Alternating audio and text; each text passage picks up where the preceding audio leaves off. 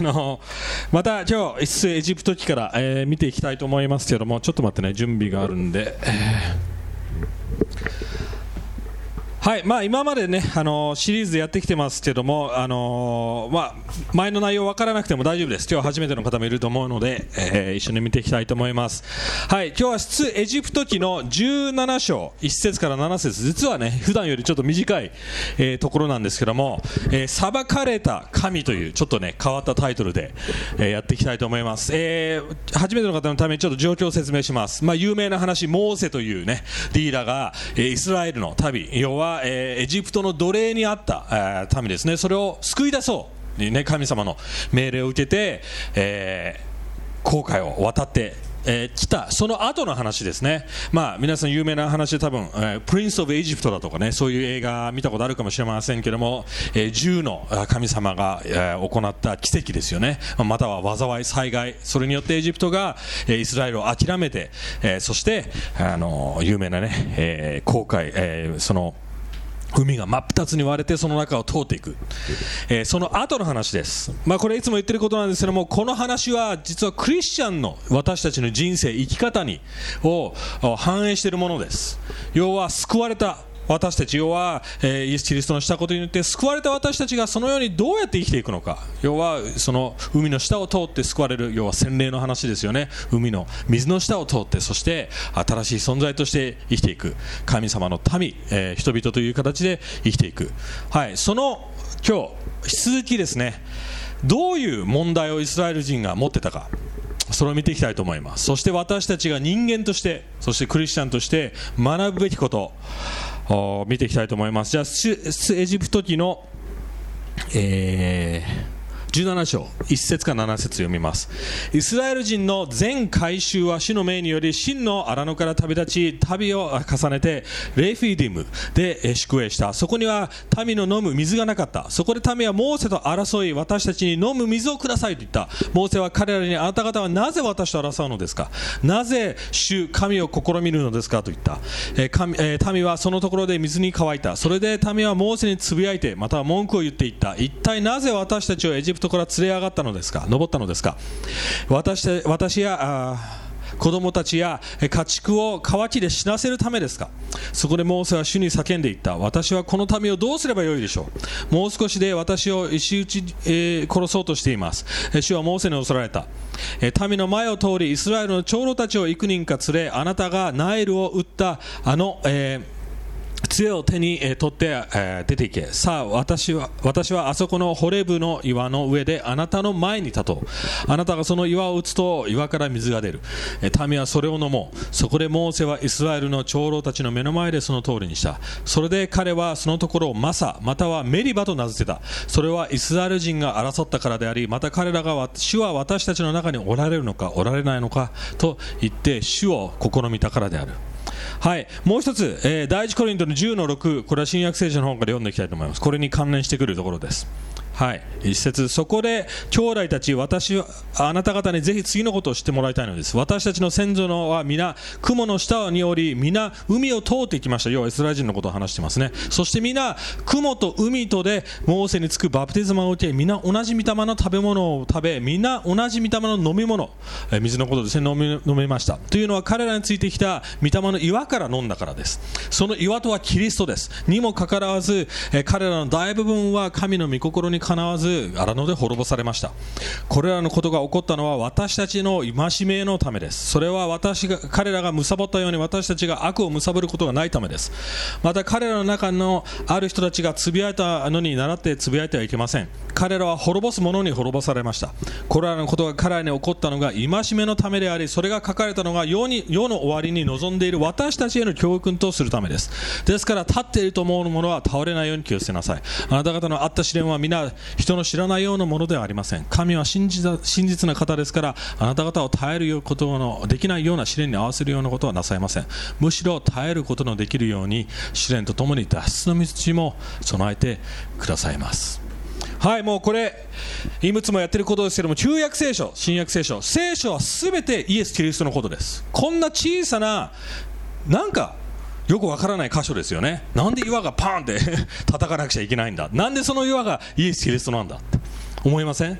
なんでそこでイエス・キリストにつながってるんだ？そう思うと思います。でも今日3つそれを見ていきたいと思います。ここで何が起こってるのか？なぜこれが重要な、えー、聖書に書かれていることなのか？まず最初に荒野に生きるということを1つ目に話します。そして2番目神を試してしまう私たち。そのことを話します。そして最後裁かれた神。これもちょっと興味深いと思いますけども。はい。今言ったように私たちの教会の本当にこれやってることは皆さんに教会に頼ってほしいからやってるわけじゃないです。または僕やミニストリーをしている牧師につなげようとしてるわけでもないです。私たちがしようとしているのは皆さんに救世主イエス・キリストを紹介しただけです。そして彼につながってほしい。それが教会のまた私たちの本来するべきことだと思います。私たちが歌った歌説教すべてイエス・キリストのことですよ。本当にクリスチャンならそれが分かるはずです。イエス・キリストがすべてだって。それ以外のものは危険だと思ってください。それまず分かってほしいこと。こんなに何の変哲もない箇所でもイエス・キリストのことを指しているということです、はい、でも皆さん今日見ててほしいのはこの話まず私たちが学ばなくちゃいけないこと荒野に生きるということをまず最初に話したいと思います。まず最初この聖書の箇所が言ってるのはこの世界が荒野だっていうことです。皆さん人生もちろんハッピーな時も辛い時もあると思います。でも基本的に人生って辛いですよね。ね一難去ってまた一難。祝福もあります。人生難しいこともあります。そしてなんとか生きていく。この中では自殺する人もいます。うつ病多いです。結婚した幸せになったと思っても離婚する。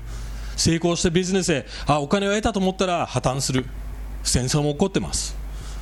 あるいは私たちが住んでいるこの日本やまたは、えアメリカだとかそういう社会はマシな方ですよね。戦争も起きていません。でも皆さん根本的にこの世の中の人幸せですか？不幸な人たちの方が多いと思います。そうですよね。苦しんで働きすぎ日本人は。要は私たちのこの世界は荒野なんです。生きてる限りは。そして苦しみもあります。イスラエル人もそうでした。神に救われていきなりさっきのあちょっとまたいつも見てるマップ見たいと思いますけどもここずっとこここエジプトです。エジプトからずっと出てて今ここら辺まで来てるわけです。でも目的地は実はここなんです。まず最初遠回りしてます。えって思いません？先週これ触れました。なんで遠回りしてるの？先週言いました。私たちの心を試すためだって。神様言ってました。私たちの内側にあるものをさらけ出しそしてそれを対処するためだでも思いません？救われてるならいきなりテレポーテーションかなんかでぴょって行ってもいいじゃないですか。約束の地に。神様はそんなことできるわけですよね。海を真っ二つに分けて通らせる。また上からね、ま、あの天を真っ暗にしてしたりいろんなことそういう奇跡を起こせる神ならなんでいきなりワープでまたはスーパーマリオのドラム缶でピョンピョンピョンって入ってってここにピョンって出てくるようにしなんでしょうか。またこういう言い方でもし私たちがクリスチャンとして救われてるならなんでいきなり天国に連れていかないんでしょうか。天国に連れてってもよくないですか。この苦しい世の中に生きてなくてもいいじゃんと思いません。なんででしょうか。同じです。私たちが大切なものを本当に崇めるようになるためです。それは私たちが本当の神を心から愛するようになるためなんです。でも私たちはこの世の中でやっぱりこの世界で生きているとクリスチャンでもクリスチャンでなくてもいろんな反応をします。苦しみに対して。そうですよね。いろんな人々それぞれ苦しみや困難辛いというものに対していろんな対応の仕方をします。例えばうちの母親よくクリスチャンじゃない僕がクリスチャンになる前ねよく言ってたのはいや苦しみも人生の一部なんだよ。そして巡り巡っていいことが起こってくるんだよ。そういうふうに教えられました。そういうふうに教えられた人。これどっから来てるか知ってます？仏教です。仏教的な考え方。日本アジアはそうですまたこういうふうに言います。あ今は苦しいかもしれないけどもでもいずれいいことがやってくる。要は輪廻転生みたいなそんな繰り返しそういう。実は仏教の考え方ってこうなんですね。仏教の考え方っていうのは実は苦しみはイリュージョンなんです。本当は苦しみじゃないという考え方をするんですよ。じゃあどういう考え方でしょうか。それは自然の摂理だというわけです。わかります。ここで例えば何か洪水が起こったらここではわかります。何かがいいことが起こってるだとか要は自然のサイクルだ。昨日大雨降りましたよね。でもある人にとっては雨が必要だった。例えば農家にとったら雨が必要だったかもしれません。でもこの東京都内では洪水で困った人もいました。そうですよね。ある人にとっては何？災害。ある人にとっては祝福。だからその一部なんだよって。要は何をしているかというと問題から目を背けようとするアプローチでもありますこれは。またポジティブ思考ってよくありますよね。よく僕が言ってる、えー、コップの水は半分しかないかまた半分もあるか。いやどっちだどっちもどっちだと思います。半分もあるしまだ半分しかないんですよ。要は私たちはまず最初に現実逃避するように言われてきている人もいると思います。人生からできるだけ逃げてそして楽な方向を行きたい。でもそれって問題に向き合ってますか？向き合ってないと思います。カウンセリングで一番しちゃいけないことなんだか知ってますか？問題を否定することなんです。自分は病気じゃないっていうことが一番医者にとってやばいんです。そこに問題がないって言ってしまうことは一番人生で危険なことなんです。または逆の考え方、まあ、他の考え方もあります。これはよくアメリカや例えば例えば現代の人たちこういう考え方をします。僕はこれを呼ぶ呼ぶって覚えてます？呼ぶ呼ぶの聖書の話、えー、苦しみを受けてそして3人の友達がいました。ヨブの友達の考え方で僕言います。彼ら何て言いました？ヨブがいいヨブはいい人でした。でもある日神様が許可をして苦しみを通るわけですよね。家族のメンバーが死んでしまって、えー、奥さんは 出てってお前バカじゃないの？なんでそんな神を崇めるんだ？って出てっちゃいました。そしたらヨブの友達が来ていろいろ説得するわけですよヨブを。で彼らの言い分何だったと思います？お前何か悪いことしただろう？だからそういう災いが起こったんだ。でずっと言うわけですよ。みんなそういう考え方しませんか？日本で。何か行いが悪かった。何か悪いことをしたからこういう罰を受ける。そうですよね。そういう考え方を私たちよくします。だから良いことクリスチャンにもこれ言います。良いことをすれば祝福が必ずあるんだって。そうでしょうか。よく僕、えー、の ずっと前関わってた、まあ、前の教会だとかいろんなところでですねあのこういう証をよく聞くんですよ。これ本当にあった証ですよ。ある人がですねあの結婚しましたとクリスチャンで。であの会社働きでで日本はやっぱり定時に帰れないですよね。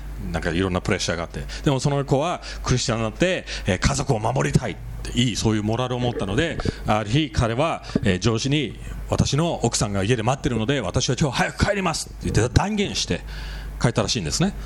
そしたら、え、数日後上司がですねお前度胸あるなって本当に奥さんを大切にしてるんだなって言ってくれて昇進を受けたそうです。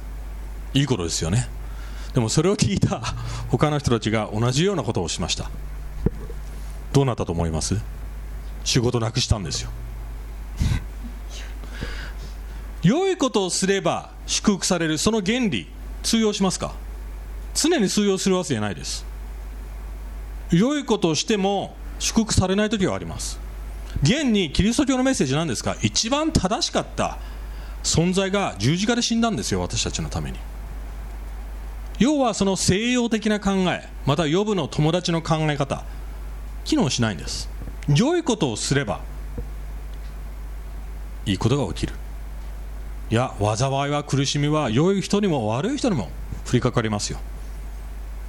こういう実は宗教のいろんなあの違いの例えをよく僕は話したことがあるんですけどもある人が井戸に落ちました。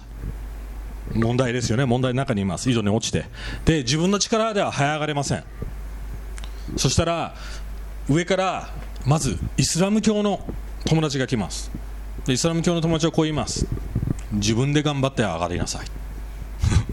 自分で這い上がって救われなさい。次仏教の友達がやってきます。でこう言います。いやあなた実はそこにいないんですよ。問題ないんですよ。だから気にしないでそのまま生きていやいや明らかに井戸に落ちてるでしょって感じですよね で今度ヒンズー教の友達が来ますそうするとあ誰でもいいから誰でもいいから、うん神様、誰でもいいから願って、願って達成を求めれば誰か来ますよ。いや、でも明らかに誰もいないわけですよ、周りにね。っていうか、お前達成ろよっていう感じですよね。はい。次、何も信じてない人が来ます。そしてこう言います。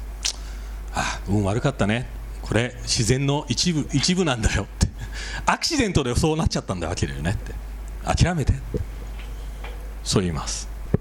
最後にキリスト教の友達が来ますで彼携帯取ってレスキュー隊呼んできますってそして呼んでくれて救われたわけですよこれ要約してます全てのいろんな宗教キリスト教の宗教の考え方ある意味他の宗教はまた世の中の考え方は全く違いますある宗教はその現実逃避をします。ある世の中の考え方も現実逃避をします。ある宗教はまたある世の中の考え方はいいことをすれば自分で救われろっていう感じですよね。自分で頑張れば救われる。でもキリスト教の考え方は一番現実的な考え方をします。問題はそこにある。私たちに問題がある。自分では自分を救えない。だから救世主が必要なんだ。まずそれを分かってください。イスラエル人も同じでした。イスラエル人はずっと神様に頼っていかない、神様に救われなければどうにもできないわけですよね、ここで。水がなかったら全員死ぬわけですよ、ここで。どうやって救われたんですか？どうやって生き延びたんですか？神様が水を出してくれたわけですよ。私たちの信じている神は水を提供してくれる。要は救いの道を提供してくれる神です。まずそれが最初。だからクリスチャンとしてまずそれを学んでください。現実逃避しないで。問題に向き合って。自分の問題を認めて自分がまず病気だって。クリスチャンじゃないならね認めてください。そしてクリスチャンでも神様に頼り続けなくちゃいけないということです。自分で解決しようしなくちゃしちゃいけないということです。はい2番目。じゃあこのイスラエル人の人たちはどういう対処の仕方をしました？どういう反応をしました？これは面白いところです。彼らの苦しみに対する反応は何でしたか？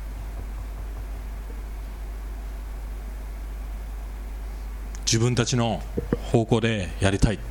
ちょっとこれ説明していきます、はい、2節でモーセと彼らは争ったってありますよね、はい、今回は今先週はつぶやいた。ままたは文句を言ったという話をしました。彼らの文句の態度、はい、でも今回はモーセを責めてるんです。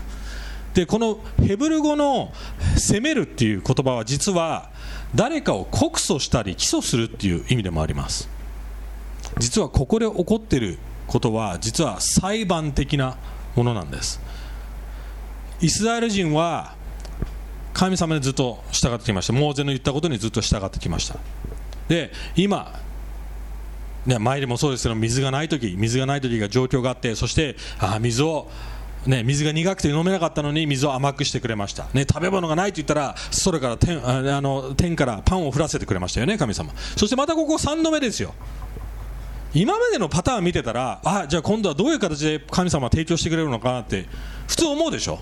思わずにまた文句言うわけです。しかも今回は誰かを責めてるんです。モーゼを責めてます。はいこういう感じです。彼ら多分こういうふうに思ってたと思います。うちら誰ここまで連れてきたの？これ誰か責任取らなくちゃいけない。俺らここで死にかけてますって。誰から誰かにの責任でこうなっちゃったわけだよねって。だから責任を取らせましょうって。俺たちの人生がうまくいってないのはあるやつのせいだっていうことを言うわけですよね。でその対象誰ですか？モーゼですよ。モーゼをある意味裁判にかけてるわけです。モーゼお前のせいで俺たちはこうなったんだって。本来だったら俺たちの人生今頃うまくいってるはずなんだ今頃約束の地に行ってるはずなんだそういう文句言ってるわけですよ。私たちもそれしません？クリスチャンでもクリスチャンじゃなくてもそうします。誰かの責任取らせようとしますよね。自分は悪くないって。俺の人生が今こうなってしまってるのは誰かのせいなんだって。はい。私たちこれ気づかずにやってます。例えばよくこういう質問僕言ってます。なんで神様がいるなら戦争起こってるのって。そうですよね。なんで神様いるならユダヤ人が大大量虐殺されたみたいなそんなひどいことを許すの？って。そうですよね。なんで神様いるなら私の人生にこういう辛いことが起こるの？って。でもその人によく聞き返します。いつそれが神様の責任になったの？神様が大量大量虐殺したんですか？いやいやいやヒットラーですよ。またヒットラーの部下たちですよね。それを裏返してみるとこんな感じで例えばはい。野田君が今日道を歩いてとしましょう。そしていきなり石につまずいてボーンって倒れました。そして膝すりむきました。最初は野田君石に八つ当たりしてます。そしたら考えてみよう。あれ誰？まずここになんか石石落としたの誰だって。どっかのどっかの業者さんかもしれないとか。そう思い始めます。この野郎あの、えー、業者の野郎って文句言い始めます。えでも待てよって。業者を管理している会社の社長のせいじゃないか。と思い始めます。そうですよね。どんどんどんどん。いやじゃあその社長を育てた親のせいかもしれない。どうなっていきます？どんどんどんどんつながって最終行き先どこですか？神様になるわけですよね。この国を作った神が悪いだとかこの世界を作った神が悪い要は私たちみんな心の奥底で神に怒ってるわけですよ。誰かしらのせいにしたいわけです。でもそれってバカなことですよね。それってバカな考えですよね。もちろん神様のせいじゃないんですよ。最初神に逆らったのは誰ですか？人間ですよ。神様あなたの道でやりたくないです。あなたの方法でやりたくないです。って逆らったのはアダムとエバです。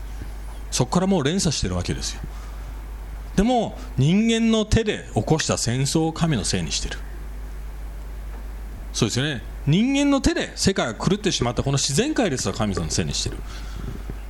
またクリスチャンでもこう思うかもしれません。神様はなんで私今頃ビジネスで成功しててもいいんじゃない？そうですねイスラエルの考え方同じですよね。あなたはあなたについていきましたよ。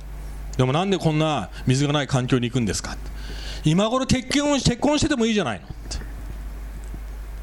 そうですよね。なんでまだ私は一人なの？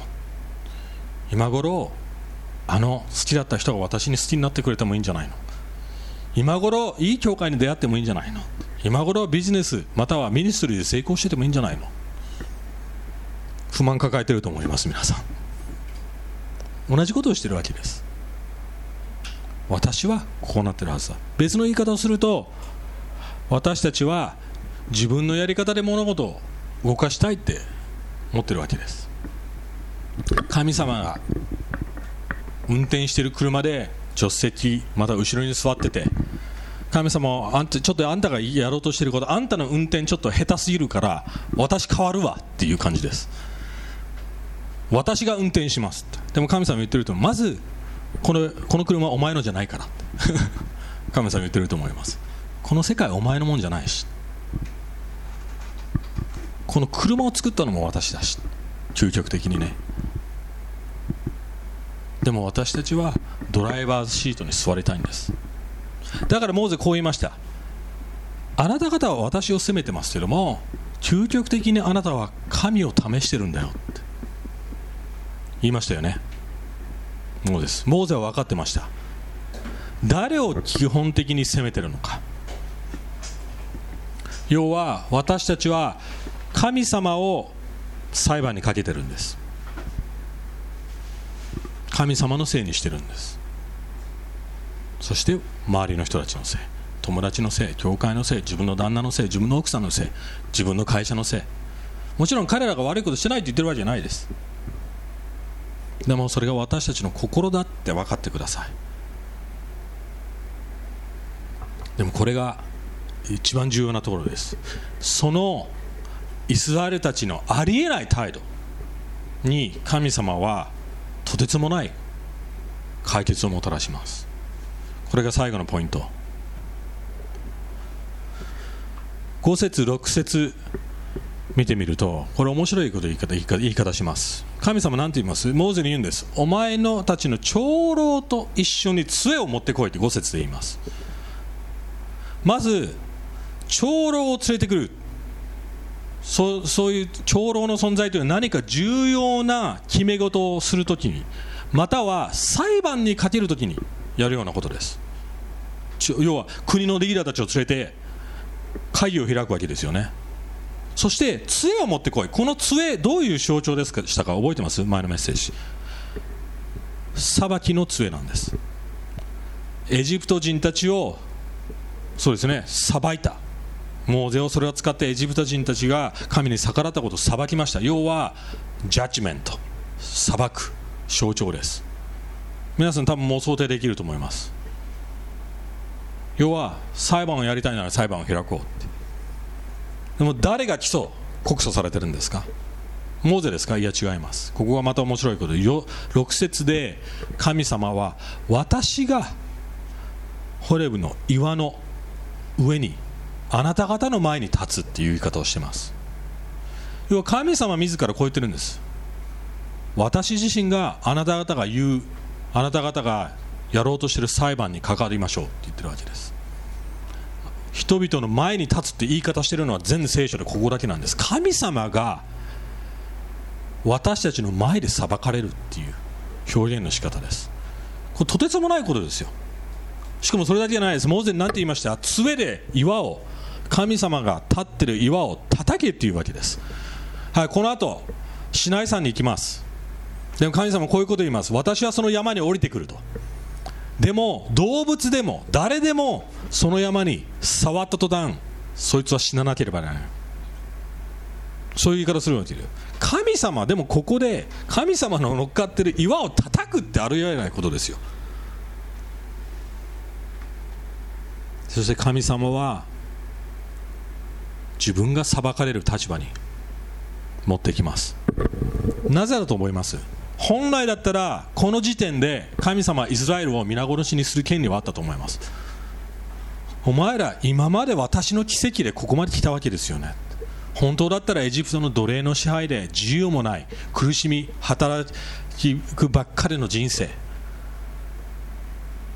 そうですね。それだけで生きてそれを私が憐れんでそこから連れ出してそしてありえない奇跡を起こして私はあなたを面倒見天からパンを降らせて水も与えて何の不自由もないようにしてきた。しかも今回 3, 3度目今度私のせいにする。神様はぶち切れる権利はあったと思います。でもそれをしなかったんです。生かすことを選んだんです。それどころか自分が裁かれようと選んだわけです。それはイスラエル人が救われるためです。なんでそこまでしたと思います？単純な理由です。愛ですよ。神様はとことんイスラエルを大切な存在だって。彼らが何かしたからじゃないです。何か特別な存在だったからじゃないです。ただ神が選んだからそうだ愛したわけですよ。何世紀も後にある人物が来ます。彼は同じように荒野に出ていきました。誘惑されました。いろんな罵られました。そして彼は宗教家たちの前で同じように不正の自分がしたこと悪いことしたことないのに裁かれました。そして今回は撃たれるだけじゃなくて十字架にかかりました。本当に裁かれたんです。本当に死んだんです。本当に石打ちにされたわけですよある意味。別の言い方をすると。本来モーゼがそういう危険になったって書いてありますよね。キリストが私たちの裁かれた私たちのために裁かれた神です。そしてイエス・キリストこう言っています。ヨハネの4の14これ出てるかな？しかし私が与える水を飲む者は誰でも決して乾くことがありません。私が与える水はその人のうちで泉となり永遠の命の水が湧き出ます。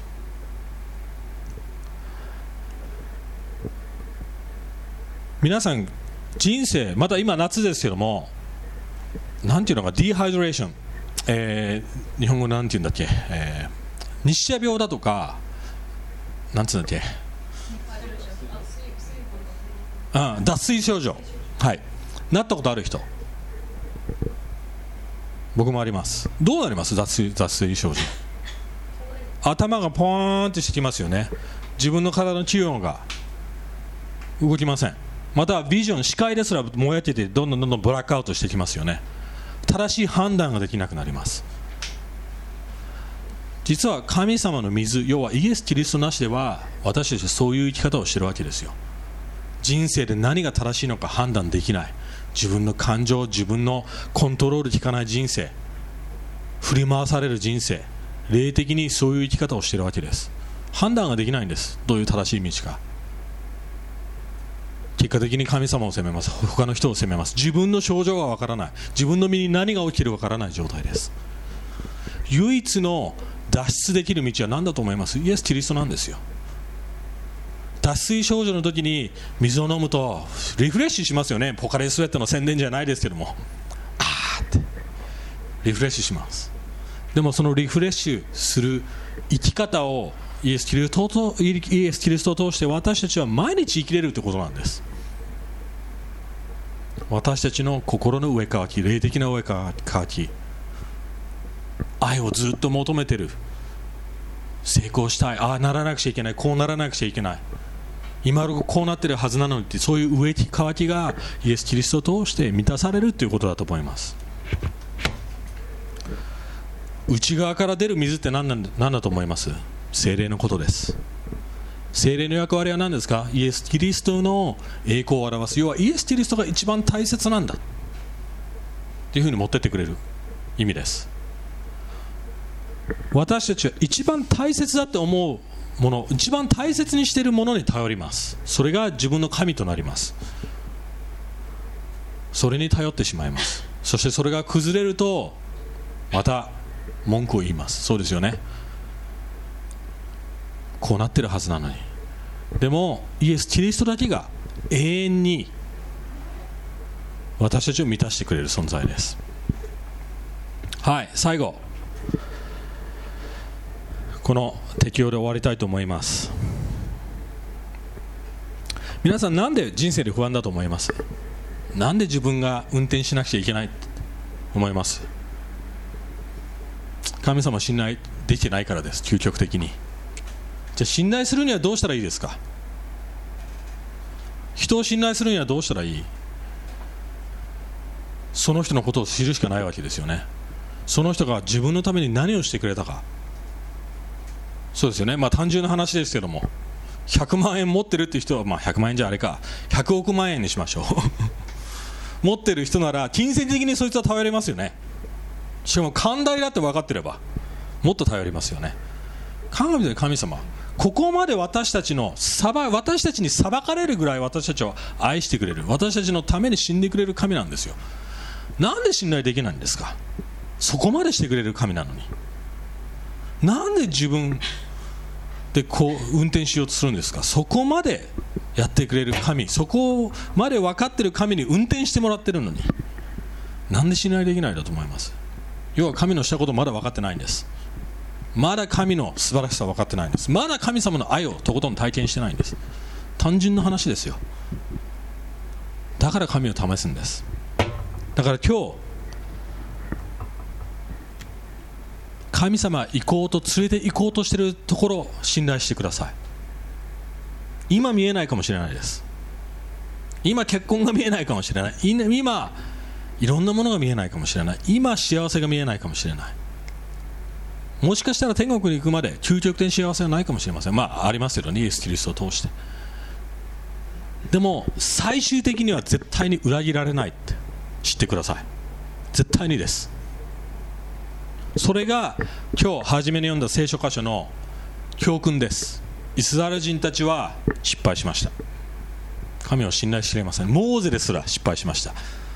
後でこれ見ていきますけどモーゼですら神様を最終的に信頼できなかったんです。だから約束の地に足一歩ですら踏み入れられなかったんですよ。